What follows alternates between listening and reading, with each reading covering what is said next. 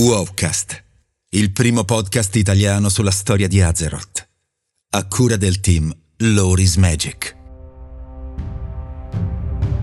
Atlante di Azeroth, episodio 16. La gorgia rovente.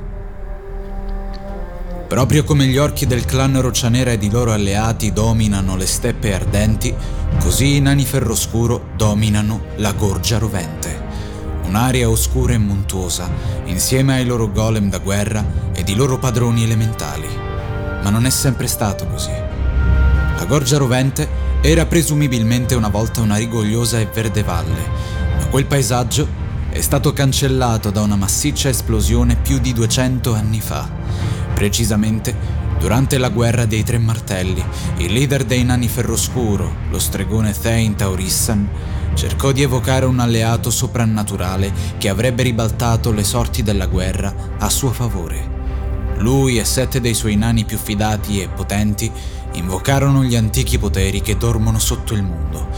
Le cose non andarono come previsto. Con loro sorpresa, la creatura che emerse era più terribile di qualsiasi incubo che avessero mai potuto immaginare, l'antico elementale del fuoco Ragnaros.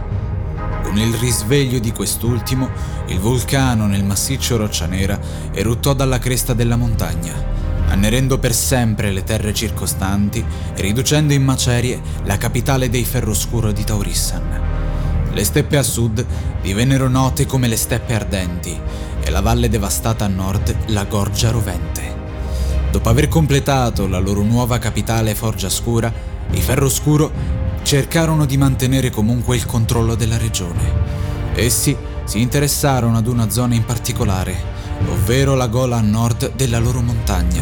La bassa presenza militare del clan Bronzebeard, la scarsa popolazione, i pochi insediamenti e l'elevata vulnerabilità rendevano la valle un luogo molto vulnerabile L'armata dei Ferroscuro presto invase la Gorgia Rovente, attaccando le guarnigioni dei Bronzebeard e costringendoli a ritirarsi a Loch Modan e sigillare il passo di pietra dietro di loro. Da quel giorno e per molti anni il passaggio rimase bloccato e l'accesso alla regione divenne davvero difficoltoso.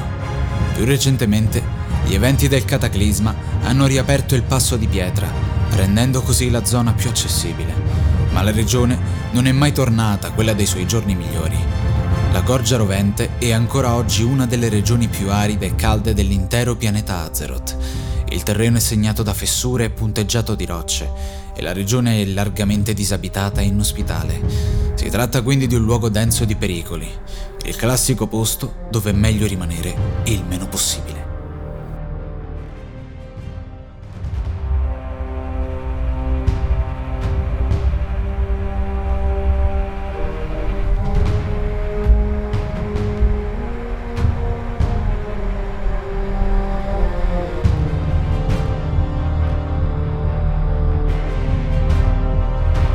Grazie per l'ascolto.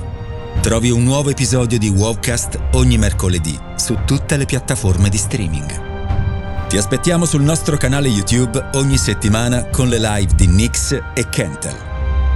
Se ti piace il nostro lavoro e vuoi supportarci gratuitamente, basta un clic. Seguici sui social, su Telegram e vieni a trovarci su www.lorismagic.it. Se preferisci, puoi supportarci attivamente anche su Patreon. Trovi tutti i link in descrizione. Alla prossima!